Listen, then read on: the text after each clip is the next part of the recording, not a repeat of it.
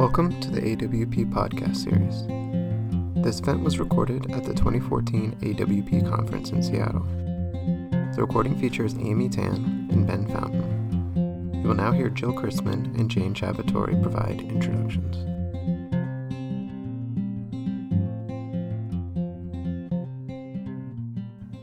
I was so hoping that the music would stop when I approached the lectern. I thought, what am I going to do if it doesn't? Who will I call?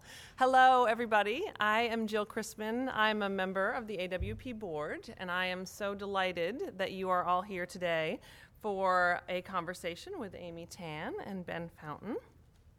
Everybody's in the right place. No one ran screaming from the room. I also, my main role, I'm introducing the introducer, right? This is one of those introductions. So, what you need to do with your cell phones, right? You need, to, you need to make them quiet, and then you need to make your cameras so they won't flash, so that we have a quiet, calm space, but for the glaring lights. Um, on behalf of AWP, I want to thank you all for being here this afternoon, and I want to send out our gratitude to the National Book Critics Circle for sponsoring this special event. We are truly grateful. I am really excited. And without further ado, please join me in welcoming to the stage the Vice President of the National Book Critics Circle, Jane Ciabattari, to get this conversation started. Thank you so much.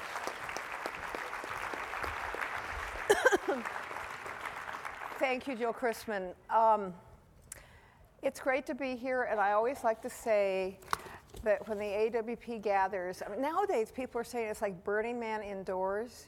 I don't think that's quite like Burning Man indoors.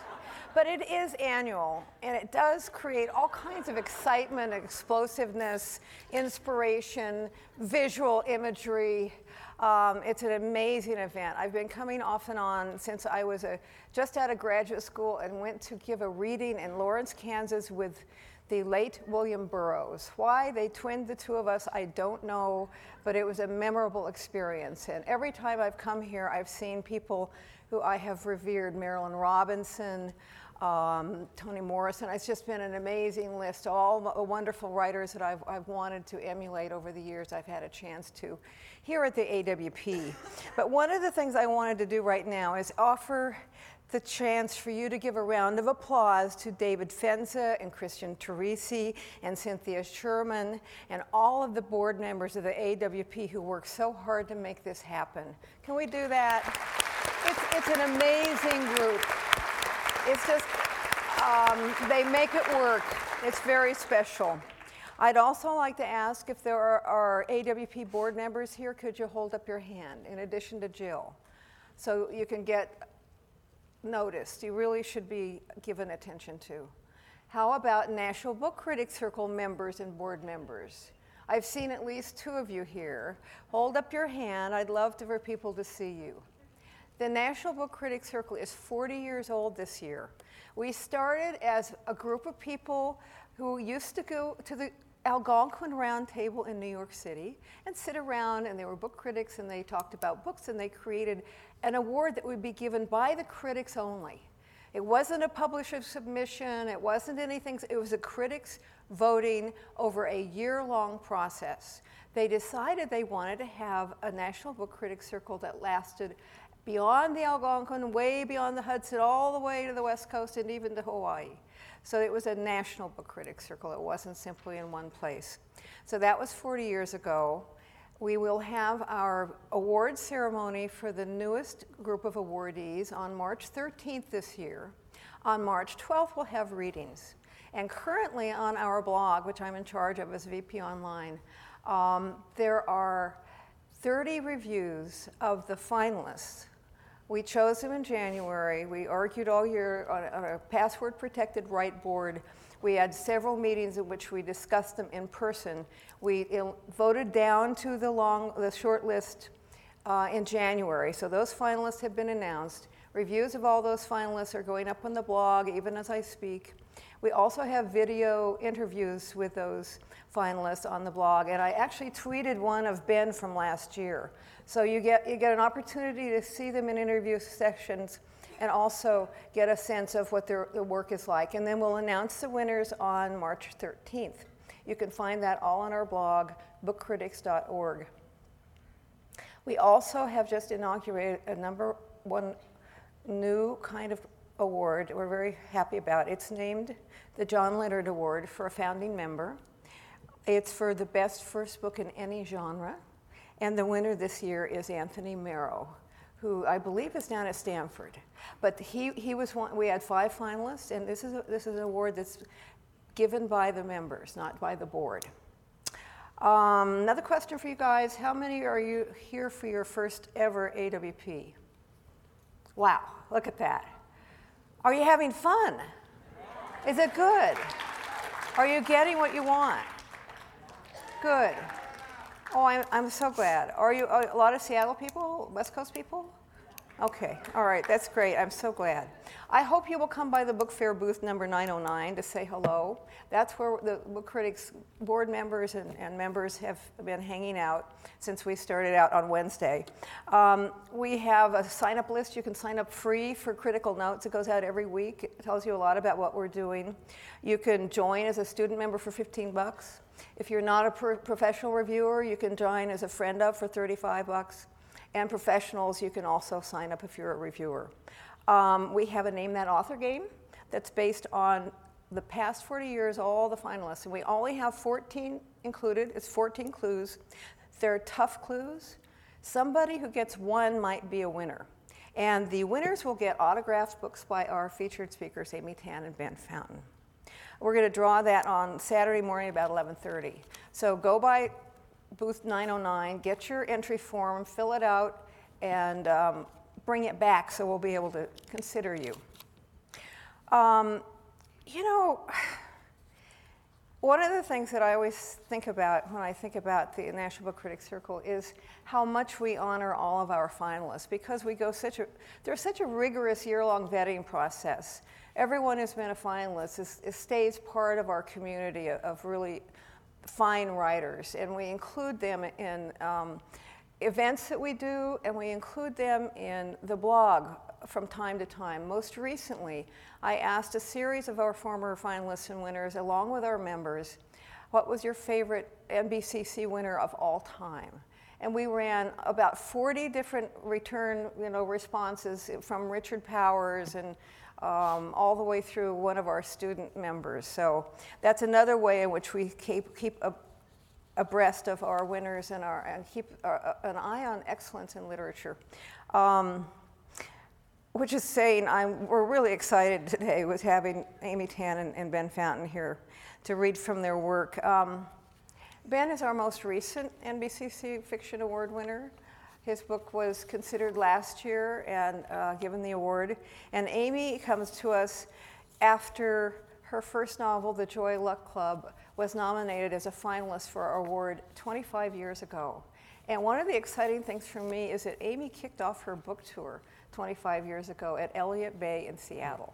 So there's something really kind of delicious about having her here in addition to Ben. I'm going to go in alphabetical order by last name. Um, and so, first up is Ben Fountain. He is the author of Billy Lynn's Long Halftime Walk, published in 2012, which received the National Book Critics Circle Award and also the Los Angeles Times Book Award for Fiction. It was a finalist also for the National Book Award. His story collection, Brief Encounters with Che Guevara, received the PEN Hemingway Award, the Barnes & Noble Discover Award for Fiction, and a Whiting Writers Award. His short fiction has appeared in Esquire, Harper's, and the Paris Review, and his nonfiction has appeared in the New York Times, the Wall Street Journal, and elsewhere. He lives in Dallas. Ben will be reading from his award winner.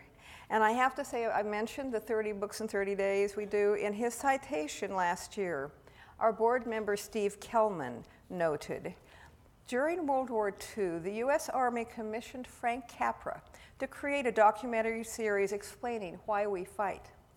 A virtuoso account of the noxious nexus of football, business, and combat.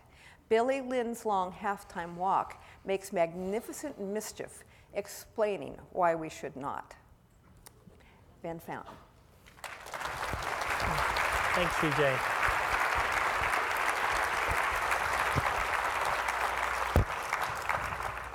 Thank you, Jane and thanks for having me here. Billy Lynn's long halftime walk. People say, well, what authors were you thinking about when you were working on this book? And Joseph Heller is, is someone that a lot of people suggest I was thinking about. Or Kurt Vonnegut. Actually, I was thinking more of the Marx Brothers and the Muppets. Uh, I just, I think, you know, they represent two of the highest achievements of Western culture in the, and I'm serious, in the way that um, that uh, they go into conventional social situations and wreak havoc. I just think it's wonderful the way they do that. And so I'm going to read a couple of sections from Billy Lynn, a couple of short sections where um, that you might say well, these were inspired by the Muppets and, and the Marx Brothers. Just very quickly, um, Billy Lynn's long halftime walk takes place over the course of one day at the old Texas Stadium where the Cowboys used to play. It's Thanksgiving Day, and, and um, the Cowboys always play on Thanksgiving Day. The Bravos have been brought back from Iraq for a two week, quote, victory tour around the United States, and then they're going to be sent straight back to Iraq. And they're at the Cowboys game on the last day of their tour, and uh, they head back to Fort Hood and then to Iraq in the days that follow. So Billy Lynn and his buddy Mango, they're both Bravos, they're out walking along the concourse of Texas Stadium before the game. Billy and Mango finish their pizza and start walking. With some food in their bellies, they're feeling stoked. And on a whim, they wander into Cowboys Select, the highest end of all the on site establishments offering Cowboys apparel and brand merchandise for sale. The dizzying scent of fine leathers meets them at the, at the door, along with a brightly lit Texas lottery machine. Flat screen TVs mounted in the walls are playing a highlights reel from the Aikman years. Billy and Mango are a little bit punchy coming in. They're primed for an ironic retail experience, and in seconds the place has them laughing out loud. It's not just the racks and racks of upst- upscale clothing, the fine jewelry, the framed and certified collector memorabilia. No, you had to admire the determination, the sheer marketing balls of stamping the Cowboys brand on chess sets, toaster ovens, high capacity ice makers, personal oxygen bars, and laser guided pool cues. Dude, check it out an entire line of Cowboys kitchenware. The two Bravos grow so rowdy that other customers start to give them some space. As far as Billy and Mango are concerned, the store is, store is a museum. These are all things to look at, but nothing a Bravo could buy. And the humiliation of it makes them a little wild. His and hers cotton terry cloth robes, like $400 authentic game jerseys, 150, excuse me, 159.95. Cashmere pullovers, cut crystal Christmas ornaments, Tony Lama limited edition boots. As their shame and sense of insult mount, the two bravos become rough with each other. Dude, check it out, sick bomber jacket. Only 679 bucks, dog. Is it leather? The fuck you mean? Hell yeah, it's leather. Cause dog, I don't think so. I think that's pleather. The fuck it's pleather. Uh uh dumb shit. It's just you're so fucking ghetto you don't know from pleather.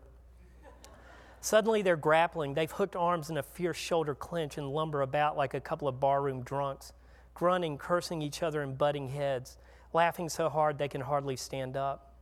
Their berets go flying as they tear at their ears. It hurts and they laugh harder. They're gasping now. Bitch, shitbag, cum slut, faggot. Mango jabs at Billy with stinging uppercuts. Billy crams a fist into Mango's armpit, and off they go on a left tilting axis, pottery wheel and pot rolling loose across the floor. Can I help you? Someone is shouting, jumping in and out of the way. Gentlemen, fellas, guys, can I help you? Whoa there. Billy and Mango separate, come up flushed and laughing. The salesman, store manager, a middle aged white guy with thinning hair. He too is laughing, but it's clearly a situation for him what with two obvious lunatics on his hands.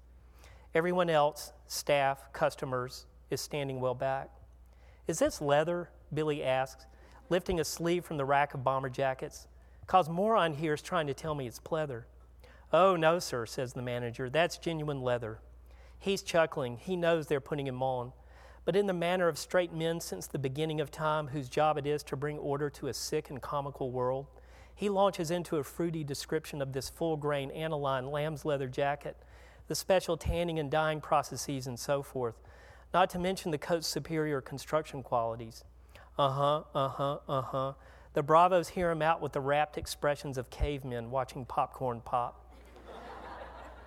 See, dumb fuck, Billy cuffs Mango's shoulder. I told you it was leather. Like you know so much about fashion. I bet you ain't even wearing underwear. They swat at each other, start to grapple, but the manager's gulpy whoa calls them off. So, huh, Billy says, fingering one of the jackets. You sell a lot of these? Five or six a game. When we're winning, we might do better than that. Damn, your peeps got some juicy cash flow, huh? The manager smiles. I guess that's one way to put it. The Bravos thank the manager and leave. Dog, Mango says once they're outside. $679, he says. Billy, he says. Then shit. And that's all they say about it. Okay, I'm going, going to um, go a little bit farther on, on in the book. Um, it's still before the game, and the eight Bravo soldiers are now in, um, in a high end club in the stadium, and they're having Thanksgiving Day dinner. And um, it's called the Stadium Club, and these Stadium Club patrons keep coming up to um, uh, say congratulations and thank the soldiers for their service. They're interrupted by a Stadium Club patron who wants to say hello. It's never the young or middle aged men who stop to speak, but always the older guys, the silverbacks secure in the fact that they're past their fighting prime. They thank the soldiers for their, their service. They ask how is lunch. They offer praise for such assumed attributes as tenacity, aggressiveness, love of country. This particular patron, a fit, ruddy fellow with some black still in his hair, introduces himself with a lavish trawling of vowels that comes out sounding like Hal Wayne. Soon he's telling them about the bold new technology his family's oil company uses to juice more crude out of the Barnett Shale, something to do with salt water and chemical fracturing agents. Some of my friends' kids are serving over there with you, Hal Wayne tells them. So it's a personal thing with me, boosting domestic production, lessening our dependence on foreign oil. I figure the better I do my job, the sooner we can bring you young men home. Thank you, Sergeant Dime responds. That's just excellent, sir. We certainly do appreciate that. I'm just trying to do my part. And that was cool, Billy will later reflect. If Hal Wayne had just said, enjoy your meal like everybody else, and return to his lucrative patriotic life. But no, he got greedy. He had to squeeze just a little bit more from Bravo.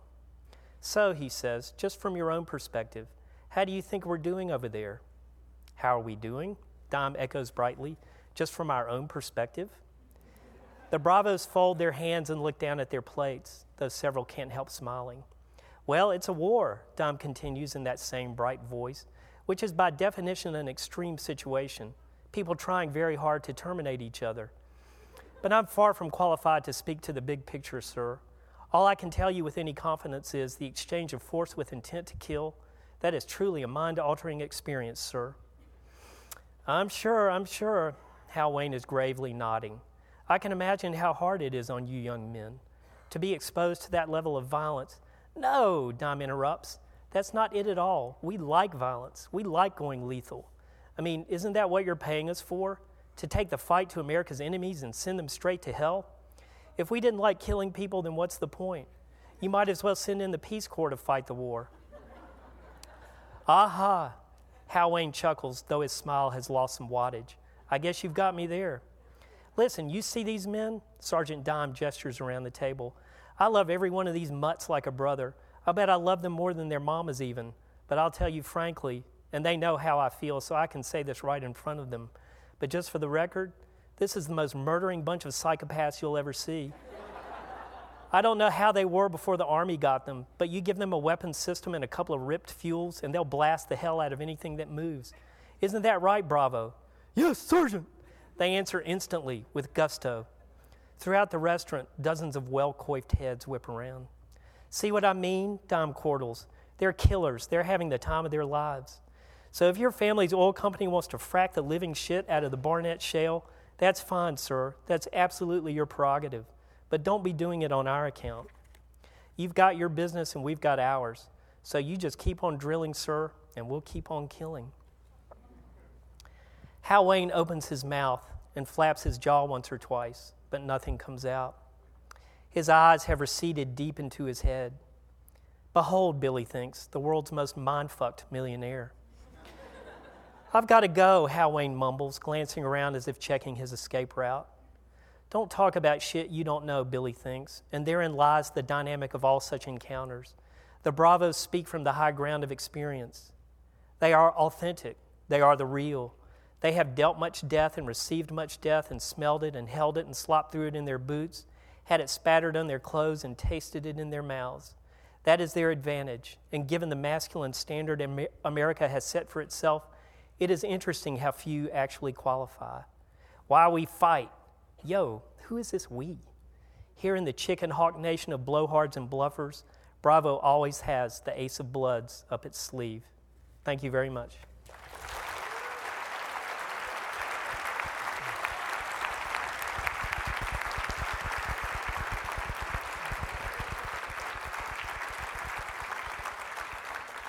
Thank. That's one of my favorite passages in the book. And I also love that every once in a while you come across somebody who puts their words together a certain way. And, you know, silverback is such a perfect word. Anyway, um, thank you. I appreciate it. And now Amy Tan. Amy was born in the United States to immigrant parents from China. She rejected her mother's expectations that she become a doctor and concert pianist. She chose to write fiction instead. Her novels are The Joy Luck Club, which was a finalist for the National Book Critics Circle Award, The Kitchen God's Wife, The Hundred Secret Senses, The Bone Setter's Daughter, which also became an opera, by the way, Saving Fish from Drowning, and all of them were New York Times bestsellers. She's also the author of the memoir The Opposite of Fate, two children's books, The Moon Lady and Sagwa, The Chinese Siamese Cat, and numerous articles for magazines. Her work has been translated into 35 languages. Um, as I mentioned, the Joy Luck Club's 25th anniversary is coming up in March. Amy also will be coming back on March 22nd to do a gala at the library in Kings County. So those of you who live in Seattle could watch for that as well. She will be reading from her new novel, The Valley of Amazement, which is actually an amazing book. It's a remarkable book. The Valley of Amazement is both um, a painting by a Hudson River School painter, which I hadn't known about. You know, it's, it's sort of like this imagined painting that goes back in time, but it, it carries throughout the full book. And one of the things I said when I reviewed it for NPR is that Amy Tan is a master of illusion and one of the best storytellers around. So it's a real honor to introduce Amy to read from her book, The Valley of Amazement.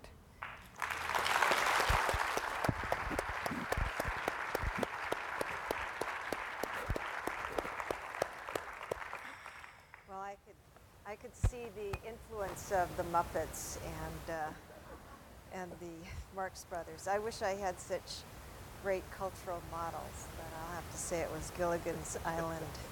Um, actually, the, the book was inspired by a photograph that I found of my grandmother that suggested she had been a courtesan, and that led me directly into doing a lot of research to find out what a courtesan house really was.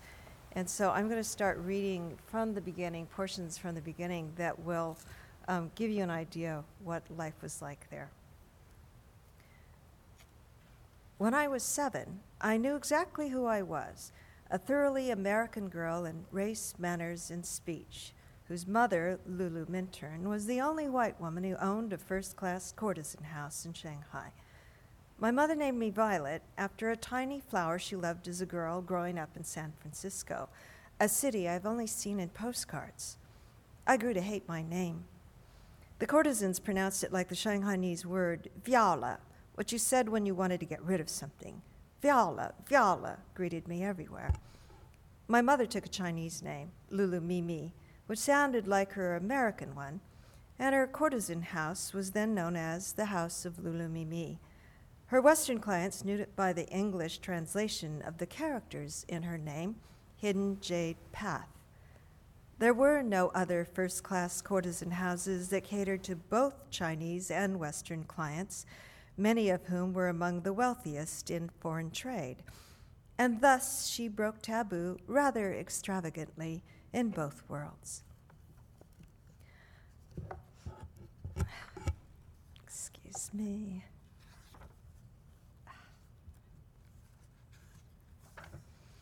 Approaching the gate of the mansion, you would know at a glance that you were about to enter a fine house with a respected history.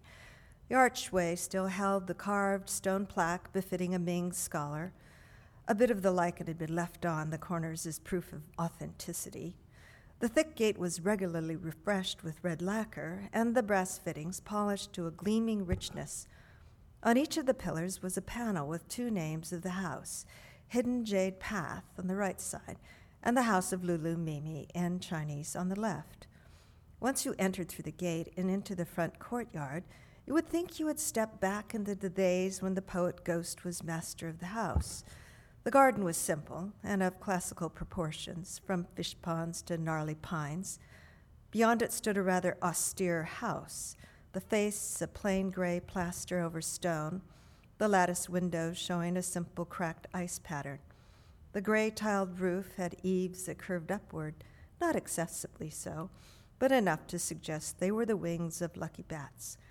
And in front of the house was the poet's stele, restored to its rightful place, sitting on a tortoise topped with a dragon, and proclaiming the scholar would be remembered for 10,000 years. Once you stepped in the vestibule, however, all signs of the Ming vanished. At your feet was a colorful pattern of encaustic Moorish tiles, and facing you was a wall of red velvet curtains. When they were drawn back, you were born into a palace of heavenly charms, as my mother called it. This was the grand salon, and it was entirely Western. That was the fashion in the better courtesan houses. But my mother's sense of Western fashion was authentic and also daring. Four hundred years of cold echoes had been muffled by colorful tapestries, thick carpets, and an overabundance of low divans, stills and stiff settees, fainting couches, and Turkish ottomans. Flower stands held vases of peonies the size of babies' heads, and round tea tables were set with lamps that gave the salon the honeyed amber glow of a sunset. On the bureaus, a man could pluck cigars out of ivory humidors and cigarettes out of cloisonne filigreed jars. The tufted armchairs were engorged with so much batting they resembled the buttocks of the people who sat in them. Some of the decorations were quite amusing to the Chinese. The blue and white vases imported from France, for example, were painted with depictions of Chinese people whose faces resembled Napoleon and Josephine. Heavy mohair curtains covered the lattice windows, weighted with red, green, and yellow tassels, and fringe as thick as fingers. Carlotta, my cat's favorite toys. Chandeliers and wall sconces illuminated the paintings of rosy cheeked Roman goddesses with muscular white bodies who cavorted next to similarly muscled white horses, grotesque shapes, I heard Chinese men say, which depicted, in their opinion, bestiality. On the right and left sides of the grand salon were doorways that led to smaller, more intimate rooms. And beyond them were covered passageways through courtyards that led to the scholar's former library, painting studio, and family temple, all cleverly transformed into rooms where a businessman could host a dinner party for friends and be entertained by ladylike courtesans who sang with heartbreaking emotion. At the back of the grand salon, my mother had installed a curved carpeted staircase with a red lacquered wooden banister, which took you up to three curved velvet lined balconies, modeled after those found in opera houses. They overlooked the grand salon, and where, excuse me, and from them I often viewed the festivities below as Carlotta strolled back and forth on the balustrades. The parties began after sundown. Carriages and rickshaws arrived throughout the night. Cracked Egg, the great gatekeeper, would have already memorized the names of those who were coming, and they were the only ones allowed to enter. From my perch, I saw the men burst through the red curtains and into that palatial room. I could tell if a man was a newcomer. He would gaze at the scene before him, scanning the room, incredulous to see Chinese and Western men greeting each other, speaking with civility. The Westerner would have his first glimpse of courtesans and their habitat. He might have only seen them passing by on the thoroughfare in carriages, dressed in their furs and hats, but here they were within reach. He could speak to one, smile with admiration, although the learned he learned quite emphatically that he was not allowed to touch. I was delighted to see my mother inspire awe in men of different nationalities. She possessed the power to re- render men speechless from the moment they walked into the room. Our courtesans were among the most popular and talented of all the girls working in the first class houses of Shanghai. Elegant, seductively coy, tantalizingly elusive, and skillful at singing or reci- reciting poems. They were known as the Cloud Beauties. Each had the word cloud in her name, and that identified the house to which she belonged. When they left the house, whether to marry, join a nunnery, or work in a low, lower class house, the cloud evaporated from their name. The ones who lived there when I was seven were Rosy Cloud, Billowy Cloud, Snowy Cloud, and my favorite, Magic Cloud. All of them were clever. Most had been 13 or 14 when they arrived, and would be 23 or 24 when they left. My mother set the rules over how they could conduct business with the guests and what share of their earnings and expenses they would pay to the house. Golden Dove managed the courtesan's behavior and appearance and assured that ensured they would upheld the standards and reputation of a first-class courtesan house. Golden Dove knew how easily a girl's reputation could be lost. She had once been one of the most popular courtesans of her time until her patron knocked out her front teeth and broke half the bones in her face. By the time she mended, with her face slightly askew, other beauties had taken her place, and she could not overcome speculation that she must have greatly wronged her patron to have incited violence in such a peaceable man. As comely as those courtesans were, every guest, whether Chinese or Western, hoped to see one woman in particular my mother.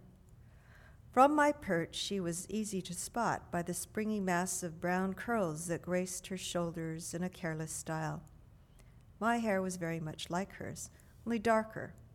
Her skin had a dusky tinge. She told people proudly that she had a few drops of Bombay blood in her. No one would have ever honestly described my mother as beautiful, neither Chinese nor foreigner. She had a long, angled nose that looked like it had been roughly sculpted with a paring knife. Her forehead was tall and wide, the telltale sign of a cerebral nature. Golden Dove said her chin bulged like a pugnacious little fist, and her cheeks had bladed angles. Her irises were unusually large, and her eyes lay in deep, dark sockets, fanned by dark eyelashes. But she was captivating, everyone agreed, more so than a woman with regular features and great beauty. It was everything about her the smile, the husky and melodious voice, the provocative and languorous movement of her body. She sparkled, she glowed.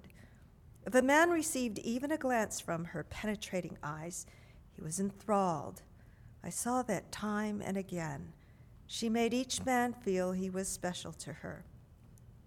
She was without peer in style as well. Her clothes were of her own witty design. My favorite was a lilac colored gown of near transparent silk organza that floated above pale pink tussa. It was embroidered with a winding vine of tiny leaves. At her bosom, two pink rosebuds climbed out of the top of the vine and if you thought the rosebuds were silk as well, you would be only half right, because a genuine rose, for one was a genuine rose, it loosened its petals and released its scent as the night wore on. From the balcony, I followed her as she crisscrossed the room, the tail of her skirt swishing behind her, the admiration of men in her wake. I saw her bend her face one way to speak to a Chinese man then at another angle to speak to a Westerner. I could see that each felt privileged that she had selected him for her attention. What all those men wanted from my mother was the same thing. It was her guanxi, as the Chinese called it, her influential connections, as the Westerners put it. It was her familiarity with many of the most powerful and successful Westerners and Chinese in Shanghai, Canton, Macau, and Hong Kong. It extended to her knowledge of their businesses and the opportunities they held, as well as the ones they did not. Her magnetism was her ability to put men and prospects together for profit. The envious madams of other courtesan houses said that my mother knew these men and their secrets because she slept with all of them, hundreds of men of every shade of skin. Or, they said, she blackmailed them by learning of the illegal means they had used to gain their money. It could also be that she drugged them nightly.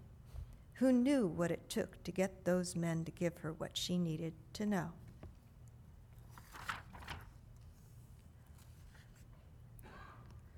Mother had another room adjoining her office.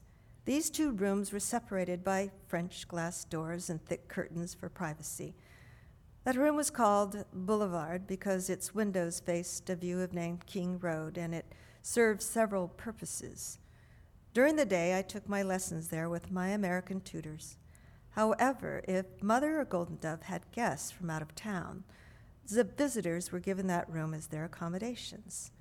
On occasion, a courtesan showed poor planning or excessive popularity by booking two clients for the same night. She would entertain one client in Boulevard and the other in her boudoir.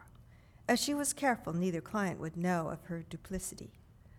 My room was on the north side of the east wing, and being close to the main corridor enabled me to hear the gossip of the four maids who stood just around the corner from my window while awaiting orders to bring tea, fruit, or hot towels and such.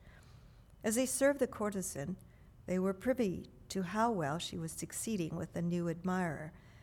It always puzzled me why the courtesans assumed the maids were deaf. You should have seen her face when the necklace he showed her was worth less than half what she had hoped for. I wasn't surprised. Her situation is dire. Within a month, she'll be gone. Ah, yeah, poor girl. She's too good for this kind of fate. In the early evening, at least one cloud beauty would lead her patron to the larger courtyard below for romantic talk about nature. I stood on the walkway and listened to those rehearsed murmurings so often I could recite them as wistfully as the courtesans. The moon was a topic they brought up often. I should be happy seeing the full moon, my love, but I feel sick because I'm reminded my debts are waxing and your ardor is waning. Why else have you not given me a gift lately? Should my devotion be rewarded with poverty? It did not matter how generous the patron was. The beauty would press him for more, and often the long suffering patron would sigh and tell his courtesan to not cry any more. He would agree to whatever formula of happiness would quench the girl's complaints. That was usually how it worked. But one night I heard with glee as patron said, If you had your way, there would be a full moon every day. Don't harangue me with this moon nonsense ever again. In the late morning, I would hear the girls talking in the courtyard among themselves. The cheapskate pretended to be deaf. Just like that, he agreed. I should have asked months ago. His love is genuine. He told me I'm not like other flower beauties. By the light of the day, they saw different meanings in the sky, how changeable those clouds were, just like fate. They saw ominous signs in wispy streaks high in the sky, noting that they were so far away. They rejoiced when the clouds were as fat as babies' bottoms, and they were fearful when those babies turned over, showing underbellies that were black.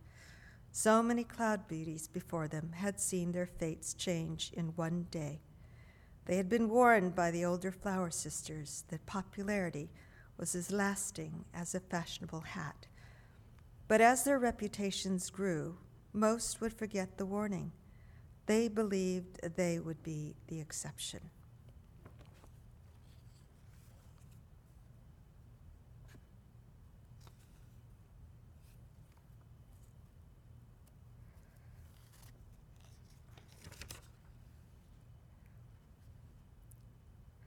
Rosy Cloud complained to Golden Dove that I had been spying and that my laughter had nearly caused her suitor to lose interest. Golden Dove told my mother, and mother in turn told me very quietly that I should give the beauties their privacy. and to not disturb their business. I took this to mean I should be more careful to not be noticed the next time. When another opportunity arose, I took it. At that age, I did not find what I saw to be titillating in a sexual way. It was more the thrill of doing what I knew would have embarrassed my victims had they known. I'd been wicked in other ways, spying on a man as he was peeing into a chamber pot, putting greasy smear on the costume of a courtesan who snapped at me, and a few other pranks.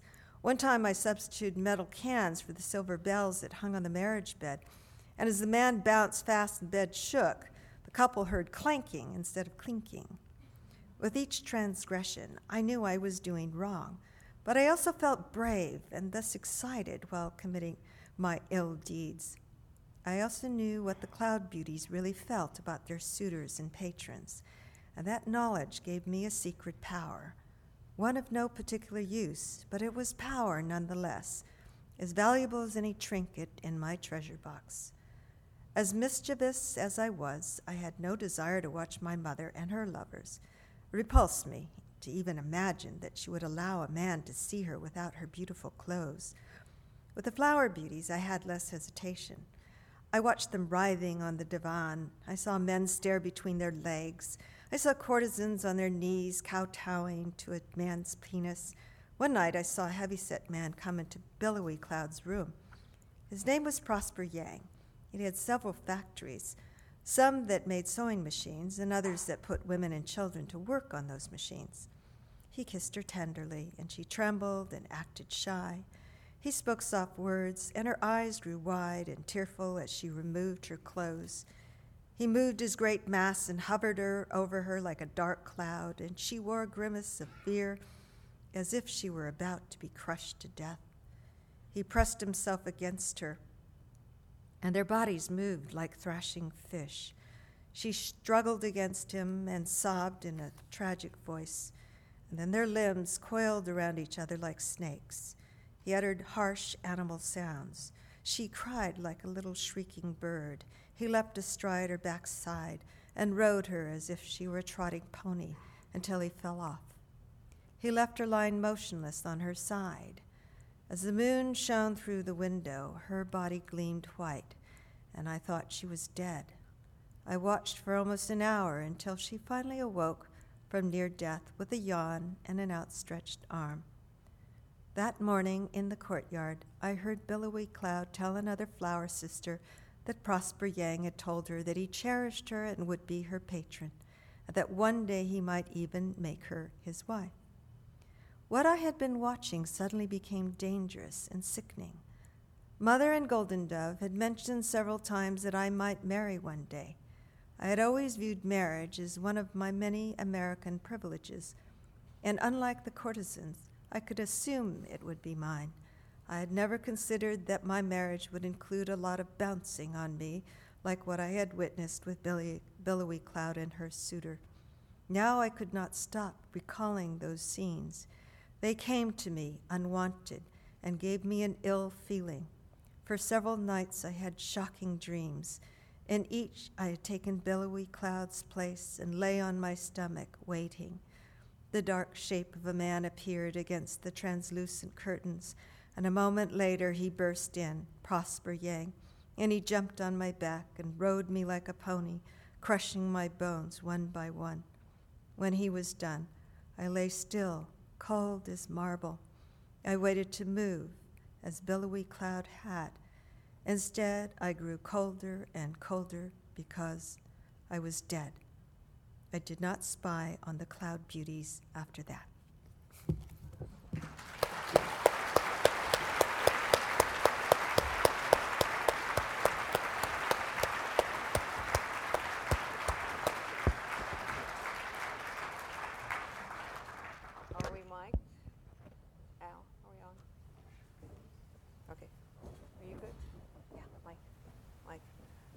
we're doing a sound check here because we're shifting from over there to conversation.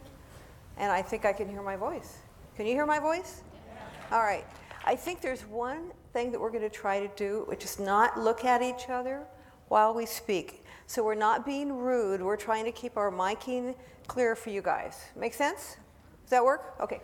Thank you all. I have asked Amy and Ben both to think about a little bit the fact that each of them had enormous critical acclaim for a first novel. I know a lot of you out there might be wondering what's it like? How long does it take to write a novel, the novel that you did so well by, that did so well and, and entered the world in such a, an, an amazing way?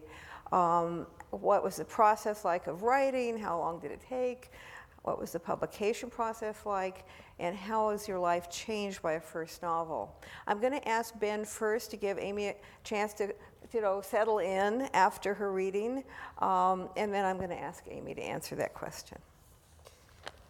Um, uh, the fact that, um, I mean, there's so many variables and so many things you can't control doing this kind of work. Really, the only thing you can control is getting the words on the page. And, um, and so if, if by good fortune, you know, you get the book published um, and it goes out into the world, uh, I mean, really anything can happen. Um, when good things started to happen, I suppose the main emotion was relief um, that, uh, that it wasn't going to sink and disappear without a trace, so that maybe I could write another book um, or have the means to write another book. And I suppose I've reached the point in my life where I can enjoy, you know, having some success.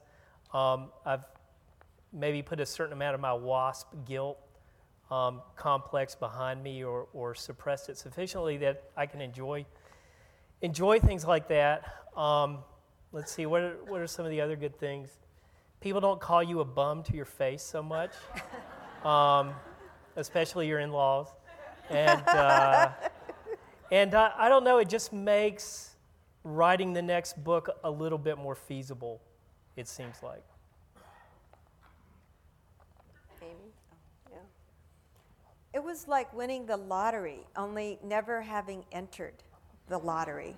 Um, I couldn't believe it. It was, um, you know, I, I, was a very practical, realistic person who knew that first novels, if you were lucky, would sell about 5,000 copies. And so as these things were happening, I really was suspicious. Um, I ended up feeling as though somebody else had taken control of my life because it was so unreal. Um, and as things started growing, you know, when I got the nomination for the National Book Critics Circle Award or National Book Award, I, I, I actually felt as though it, it was like Faust or like the portrait of Dorian Gray, you know, the selfie of Amy Tan, you know, and I was, I had bargained with the devil, but I didn't remember, you know, making the deal. Um, I was um, trying to figure out also why people like the book. Uh, and, you know, was it because it was exotic or was it, you know, and I, I had to be writing another book at the same time.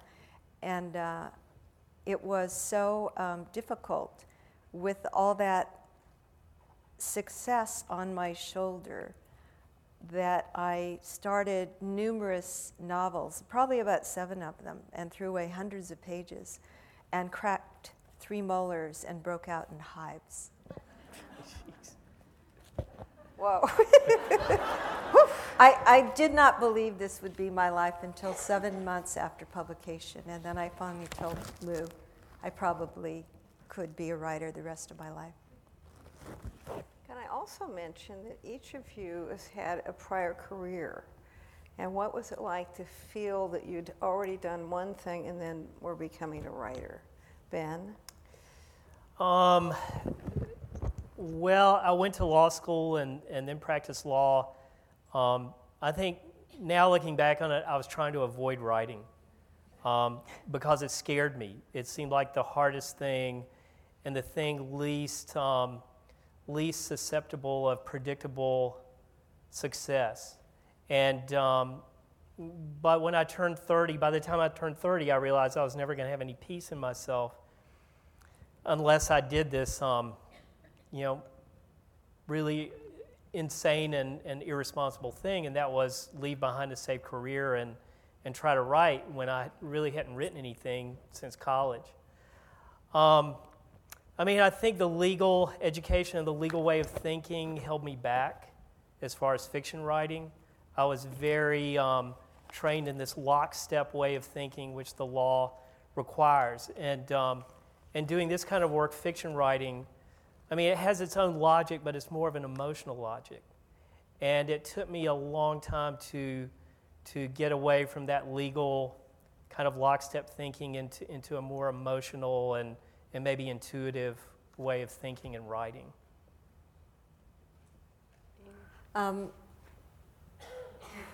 I was um, a business writer for technological companies, um, IBM and uh, all the Bell companies when they when AT&T broke up, and I had many many clients. I worked 90 hours a week. I couldn't stop, and I could not feel satisfied with it. Um, and I ended up going to a psychiatrist. Somebody told me I was a workaholic, and I was. Um, he was very helpful. He fell asleep three times and I decided that I should do something just behavioral to find something uh, to stop working so much. And fiction won out. I started to write fiction in 1985 uh, at the age of 33. And because I was a successful business writer, I, it had the advantage to me of feeling I did not have to be a success in writing fiction, that I could do this solely for myself and I, I found there was great satisfaction, not just in the craft, but in the subterfuge I created for myself in thinking I was writing fiction and was actually writing about things that had disturbed me all my life, um, like my mother. And uh, so, um, you know, when I tell people write for yourself, it, it sounds disingenuous. It's not if you have another livelihood that pays quite well. Um, did it help? I think in the same way that Ben was talking about, that kind of writing doesn't really, it's not an advantage. It's the only thing I, I wish I had taken something away from it, like deadlines. Um, I had to meet deadlines constantly, and I miss them all the time now. Um, the other was, um, I think, was uh, writing to please other people. That was what business writing was about. Was their agenda. Whereas with fiction writing, I had to really, to be authentic, as they say, I really had to find out what I needed to write for myself. What is your writing process like now? You have a new book out. It's been uh, uh, multiple novels and children's books and wonderful publication history including this latest book. What's the process like now for you? Because I know you have other books in the works yeah. as well. Do not follow anything I say. It's bad advice. Um, I, it's been eight years because I allowed myself to be distracted. Um, I wrote an opera. I, I built a brand new house from scratch, and the guy wanted me to pick out everything like light plates, which is, you know, um, but basically, I do a lot of jotting in a, in a journal over the years, observations, ideas, and reflections on that. I do a lot of uh, research. I love research. Um, and when I finally sit down to write the novel, um, after writing uh, numerous things out by hand, which is much more f- freeing to me, it's more the subconscious com- can come out. When I can finally um, sit down, I do the same sentences beginning over and over and over again. And I say to myself, why am I doing this? Because all these sentences are going to go. By the time I get to the end of the book, all of that beginning is going to be gone. And I know that because that's what's happened in every single book. And yet I have to do that. I have to be in that place. It always begins with a place, and I have to be there and firmly in that place in order to begin. Um, but the beginning often has to do with what what moment in that character's life begins the story. And I know it thematically, but I don't know it yet narratively. Yeah. Uh, um, when I first started writing, um, again, I was operating uh, um, out of a considerable amount of anxiety and fear of failure, and so I would outline everything. And I, I would outline it all the way to the end And um, it just seemed too stressful and, and too much pressure was involved to start something and not know how it was going to end. And um, over the years, I've gotten a lot more comfortable with starting something and not knowing how it's going to end. And, um, and actually, that's where the pleasure comes from. And, uh, and that's also where the stress comes in. But, um, but uh, you know, how do you write something? You know, how do you write something when you don't even know what the first scene is going to be? You know, much less what it's going to, what it's going to be at page 300. And so at a certain point, I came to the conclusion well, you figure out the story by writing it. But how do you write the story if you don't know what the story is? Well, that's why writers are crazy.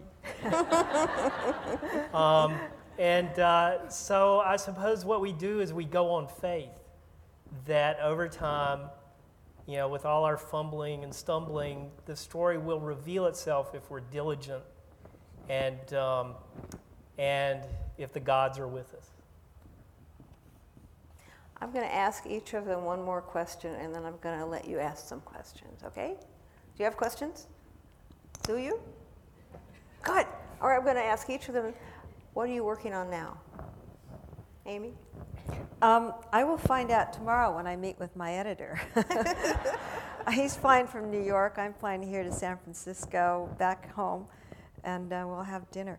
But we have talked about two books as possibilities, and one is the novel, the next novel, and the other is a nonfiction book about writing. Uh, a lot of what I will write on for the next year has to do with my schedule very hard to work on a novel when I am going from city to city um, almost every day. And I'll be going from San Francisco to DC to uh, New York to Spain to Norway to back to Seattle and so on and so forth. So I think the nonfiction will be easier because it'll be a series of essays. Um, it was just about writing. Have you ever wondered how a, an editor and a, an author work together? That, in part, is what this book is about. Um, during the writing of this book, um, this editor I have now uh, is the fir- it's the first time I've ever worked with him. Uh, and he's the legendary editor Dan Halpern of Ecco with HarperCollins. Uh, our relationship as writer and editor was so amazing. Uh, we exchanged about 1,600 emails during the course of this. Dan early on, uh, he said, I love these emails. He said, I think we should publish these, which completely freaked me out. And I said, I will never write another email to you.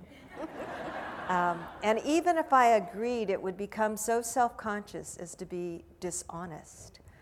Um, and then he said, No, okay, I take it back. You're absolutely right. Well, when I finished the book, he said, I think we should publish our emails. We're not going to publish all of them, but we probably would take select things and during a portion of the book talk about that editor-writer relationship. And Ben, what are you working on? Okay, I'm about 200 pages, um, rough pages into a novel set in Haiti.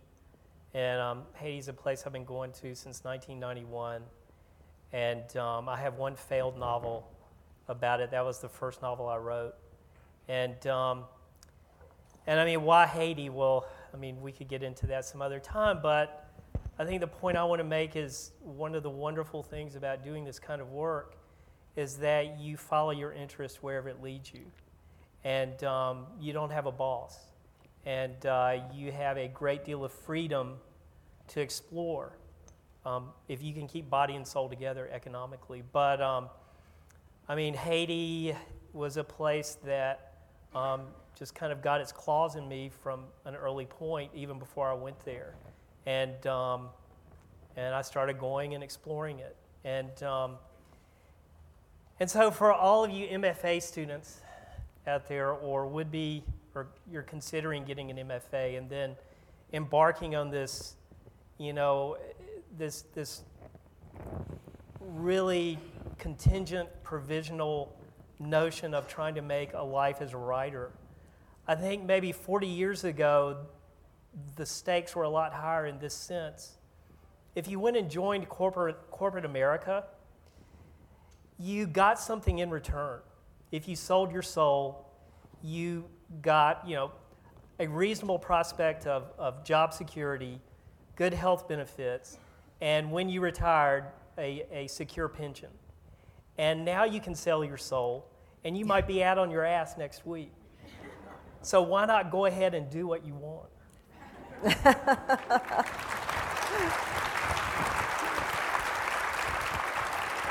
I'm going to go to the, to the mic so I can see you. We got this light in our faces.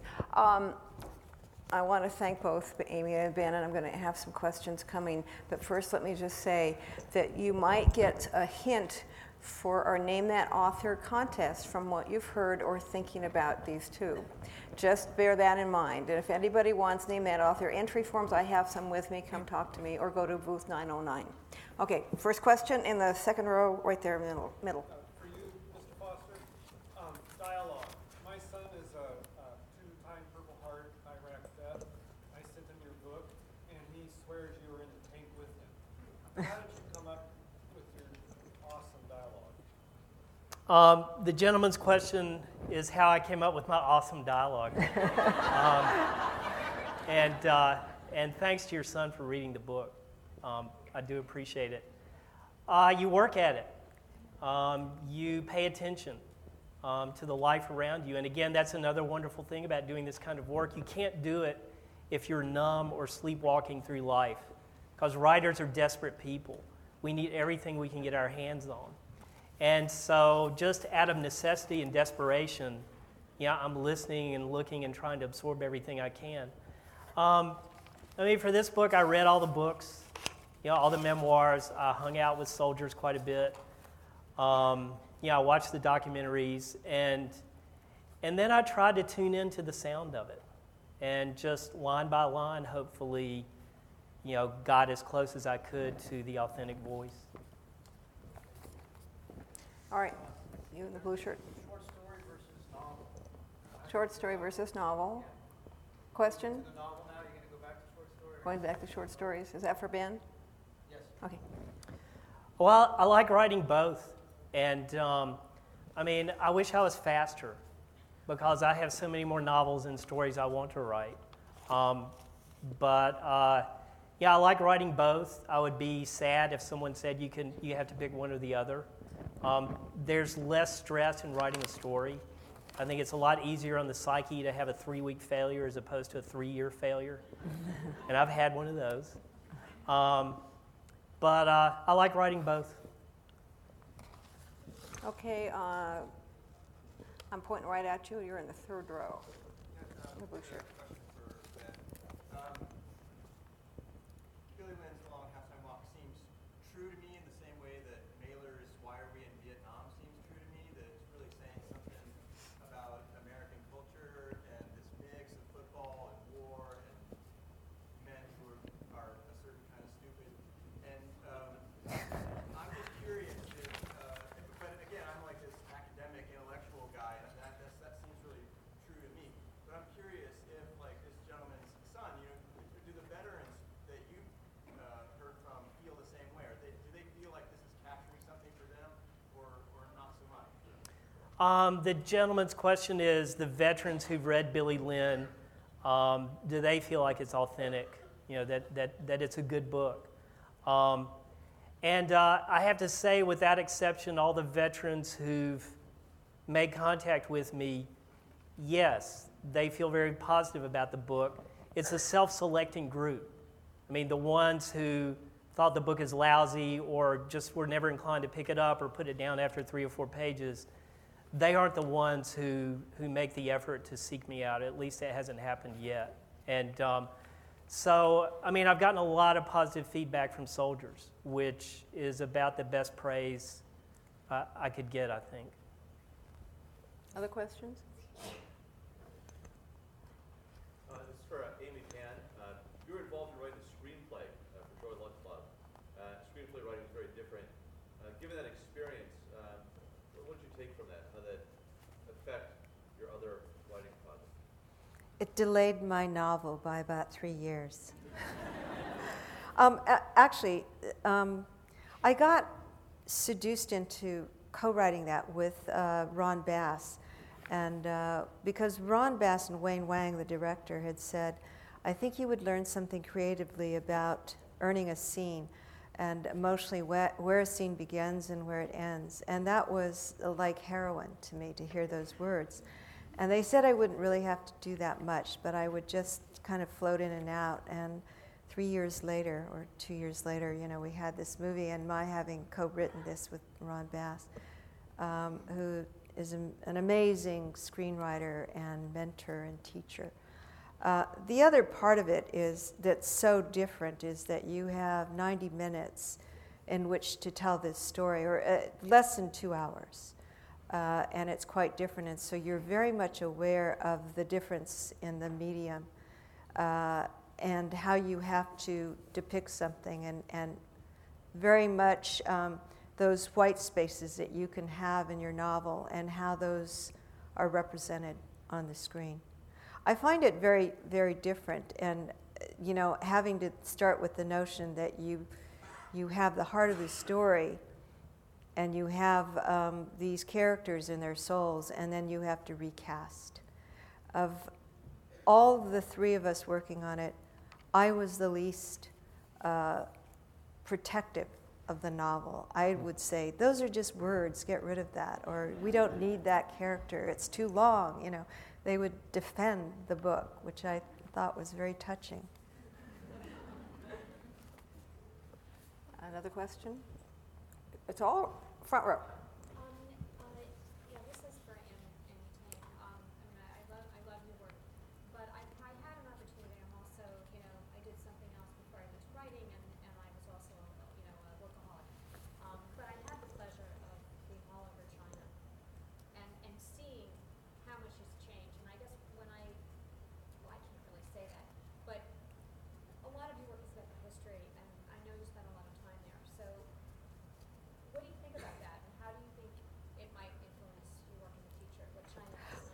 What the question was about China and uh, how much it's influenced my work, and now China has changed so much, and how will that influence uh, my work in the future?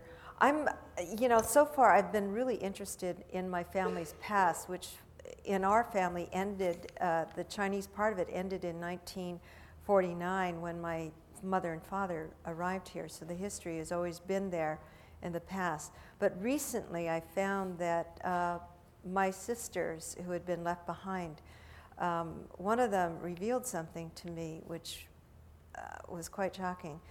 Um, as a child, I, first of all, as a child, I had a stereotype of China, like many people. Images from Life magazine of uh, peasants in the field with the conical hats bent over in the rice field. And I learned from my sister about five or six years ago as I was going off to a little village in the mountains of Guizhou, China, one of the most remote, probably the most remote, poorest province, that she said, What's so special about that? She said, I lived in one of those places for 18 years. She was the rice farmer in the conical hat bent over in the fields picking leeches off her legs. I don't know why I didn't know that. And so now I have a family member with immediate history in China that took place after 1949. The China today does include my family, um, does include some difficult things that have happened recently with another sister. And, you know, so many stories begin with these difficulties, with these conflicts. And, and so there I have China in the present day that if you have not been to China, let me just say this the most modern airport I have ever been to is in China. The most tricked out hair salon I have ever been to is in China. The most technologically challenging hotel I have ever been to is in China. Um, some of the most expensive things you can buy in the way of food is in China. China is not what it was before. And you know, therein I think lies a possible path to what I might write about in the future, which has a lot to do with change, perception, and desire and greed. Um, not just, I'm not talking about greed on the side of Chinese, I'm talking about opportunity and greed in general of people who go there. One last question. Jill, one last question. What, how are we looking? We've got 30 seconds. 30 seconds, right behind you. Question. For Amy Tan. Amy. Your work digs very deeply into the power imbalance between men and women. How do you find the men that you deal with react to your work? Yeah, uh, you know, I, the most negative things um, that I get usually are with Asian American men, um, oftentimes teaching in universities, who feel that I sh- am not portraying men in a good light and that I'm not creating role models. And, uh, and I, I don't think of my work as being educational or as uh, social propaganda. Uh, it just so happens in my family there were a lot of terrible men, and they are my source of inspiration. Um, my father was a wonderful man, but he died early in, in my life. And that's why a lot of uh, good men die in my books. Um, but I, I also, I, I don't think that I'm, I'm writing on the basis of terrible men. And in this book, there are some characters I think I would love these men if they were real. Um, and as I think about the, the, the way that they communicate their relationship with women, it has much to do with um, language and, uh, and my, uh, the, the misunderstandings that are in there that underlie a lot of the culture and a lot of the experiences and histories, personal histories of these people. Um, I will be doing um, a conversation with a woman named Deborah Tannen. I don't know if you've heard of You Just Don't Understand. Uh, she's a longtime friend from when we were in a doctoral program in linguistics uh, many, many years ago. And we'll be having a conversation at Penn Faulkner in Washington, D.C. about this very subject of men and women and language and discourse and, and what con- is contained within that discourse. Terrific. I want to thank you all. We need to move through the room. You have an opportunity to have your book signed by Amy and Ben. But first, how about a big cheer and a thank you to both of them for being so generous with their time, their work, and answering our questions. Thank you all. Thank you for tuning in to the AWP podcast series. For other podcasts, please visit our website at www.awpwriter.org.